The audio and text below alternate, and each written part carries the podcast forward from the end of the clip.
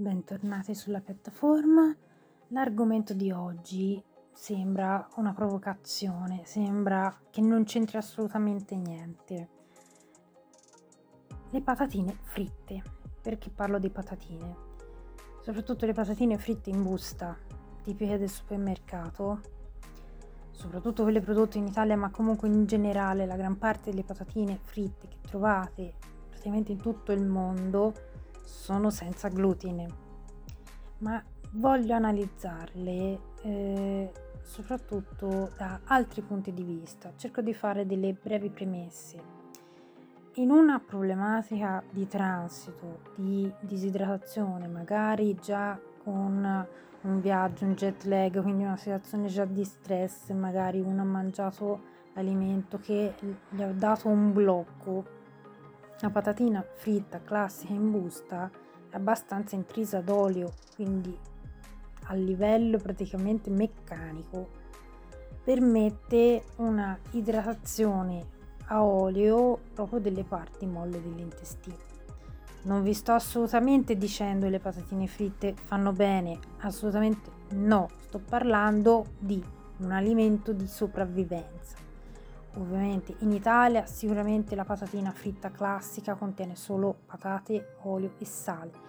Gli altri tipi di patatine, quelle aromatizzate, hanno un'infinità di ingredienti che sconsiglio vivamente, sieri di latte, eh, sieri di scarti di lavorazione del formaggio che mh, mm, non consiglierei mai, è possibile ci sia latte in polvere, additivi, spezie essiccate in polvere, più aromi, insomma mh, mm, parlo proprio delle patatine basiche.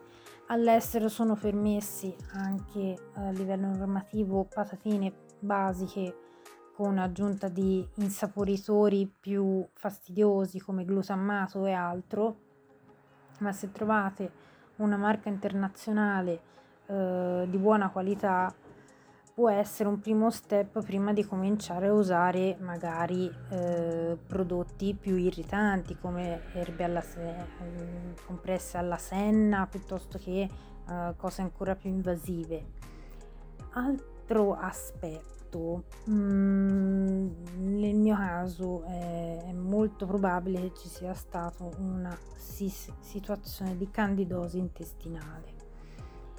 La candida si nutre di zuccheri, mi sono accorta che nel mio caso avevo sempre, quando ancora non ero consapevole della mia condizione,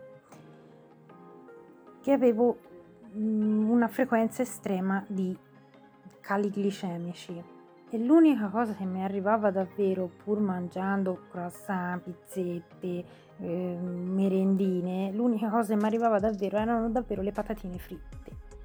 E ho sospettato poi in seguito analizzando tutta la faccenda eh, e spero di riuscire a fare ricerca su, fare, spero addirittura di finanziare e se volete sono sbarcata anche su Patreon e se volete donare qualche, qualche monetina mm, mi fa piacere perché vorrei portare avanti degli studi un po' più dettagliati eh, su, queste, su questi argomenti la patatina fritta in busta è talmente unta che alla fine la candida non riesce né a mangiarsela, ho sospettato, né la riesce a usare come supporto su cui riprodursi.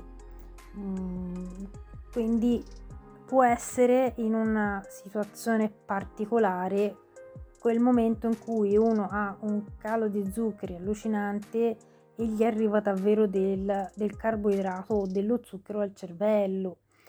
Eh, questo era quello che volevo un po' esprimere, cioè che le patatine fritte, che sono largamente disponibili, spesso sono senza glutine, praticamente sono certificate in tutto il mondo, visto il dilagare di, di questo problema, possono essere un salvavita in una situazione di emergenza prima di utilizzare delle cose più eh, impattanti, più irritanti e più fastidiose. Alla prossima!